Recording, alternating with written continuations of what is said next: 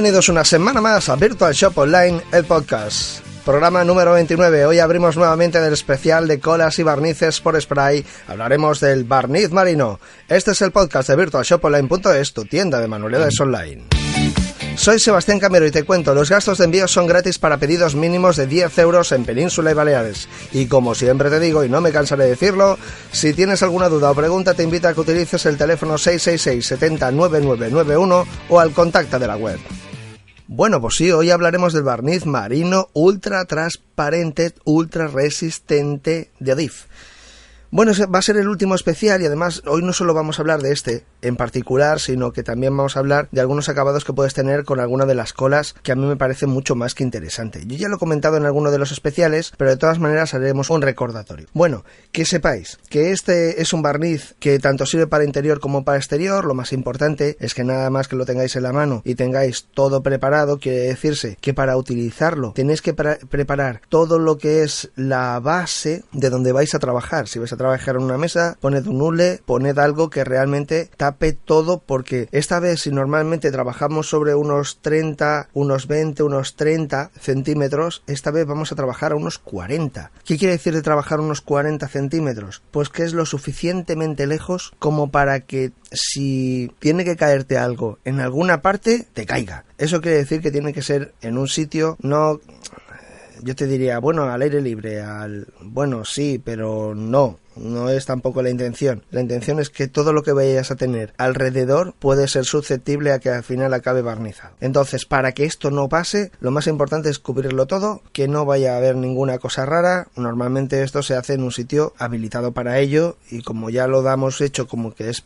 habilitado para ello, sobre todo cuando se habla de barnices, de colas y demás por los olores, bueno, pues ya no vamos a hablar mucho más sobre el tema. Pero eso sí, que esté protegido todo para que lo que no queramos barnizar no se barnice. Muy bien, una vez dicho todo esto, lo que sí hablaremos es que este spray, antes de utilizarlo, sobre todo hay que menearlo mucho.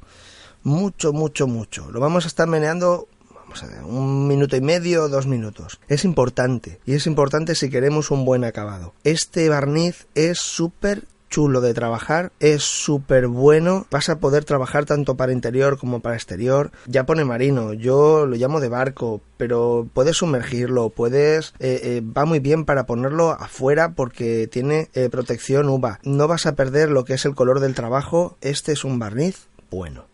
¿Cuál es la intención? Que vamos a ayudarle con todos estos meneos que le vamos a hacer previo a lo que es el disparo, vamos a llamarlo así, vamos a ayudarle que todo lo que es el material eh, barnizable salga cuando le demos al botón. ¿Cuánto lo utilizaremos? Pues lo utilizaremos sobre una base que esté limpia. Esta vez si a veces había dicho que tenía que ser poroso, que no, esta vez nos va a dar igual cualquier tipo de material porque este es un barniz que se puede colocar en cualquier parte cualquier base es susceptible de ser barnizada con este producto. De todas maneras, sí que te, bueno, yo siempre lo digo porque es importante saberlo. Cuando vayas a hacer un tipo de barnizado la primera vez sobre un tipo de material, es importante siempre hacer una pequeña prueba. No es que vaya a pasar nada porque normalmente no suele pasar nada, pero es aquello de justo tienes que acabar una pieza, mm, tienes prisa, lo haces deprisa y ¿qué es lo que pasa?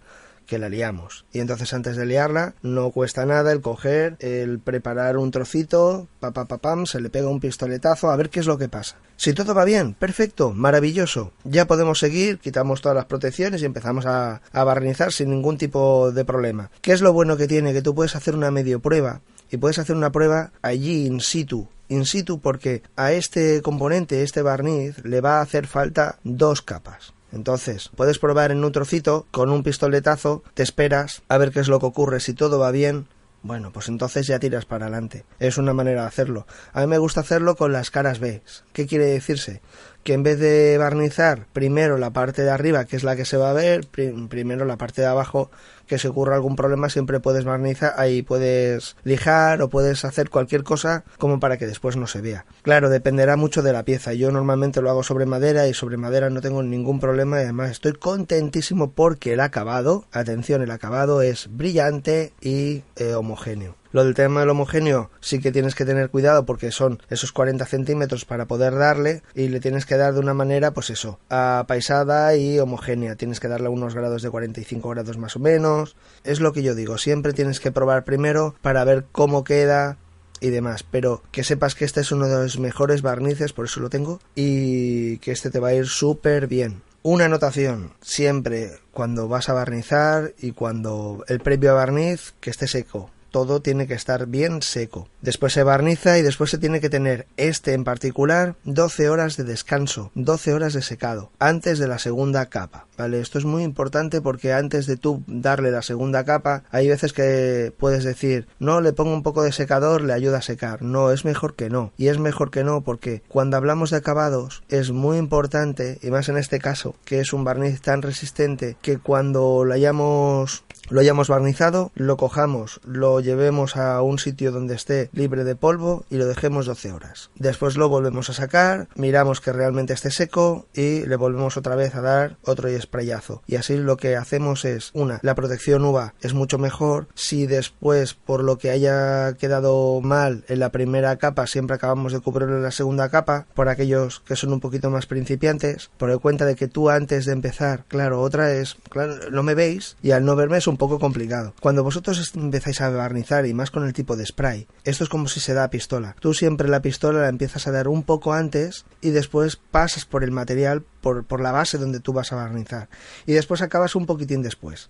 ¿Por qué se hace todo esto? Pues se hace porque como tú tienes que ser homogéneo desde el primer, desde la primera punta hasta el final de la, de lo que es el soporte, es muy importante que tú ya antes ya tengas estar, ya tengas que tenerlo todo preparado porque a veces la pistola en ese, en esos pocos segundos o en ese minuto que tú has estado en espera, la punta se ha podido ensuciar. Entonces, para que se limpie, tú le das en tema de la pistola y ya adelantas hasta llegar al final de la pieza. Son, suelen ser de derecha a izquierda o de arriba a abajo, ya a tu gusto. A mí me gusta más de derecha a izquierda porque es mucho más fácil para mí. Pero sí que es verdad que tienes que hacer una línea, una línea de verdad, y entonces tienes que seguir una pauta. Esa pauta la verás con el, con el sprayazo cuando tú hagas la primera prueba, entonces verás cómo queda y cómo lo demás. Por eso te digo que a veces es muy importante que tú hagas una medio prueba para que sepas a qué velocidad puedes ir con el spray, porque eso te lo determinará ella te lo determinará el propio spray. Y por lo demás, pues nada más. Eh, probadlo chicos, porque esto es súper, súper fácil de hacer y además el acabado es súper brillante y súper protector. ¿Qué te voy a decir yo? Es la marca Odif. Es que no hay más de lo que hay. Son súper, súper... Ah, otra cosa. Cuando Sí, es que después se me va. Al principio os he dicho que iba, os iba a refrescar lo del tema de cómo poder tener otro tipo de acabado.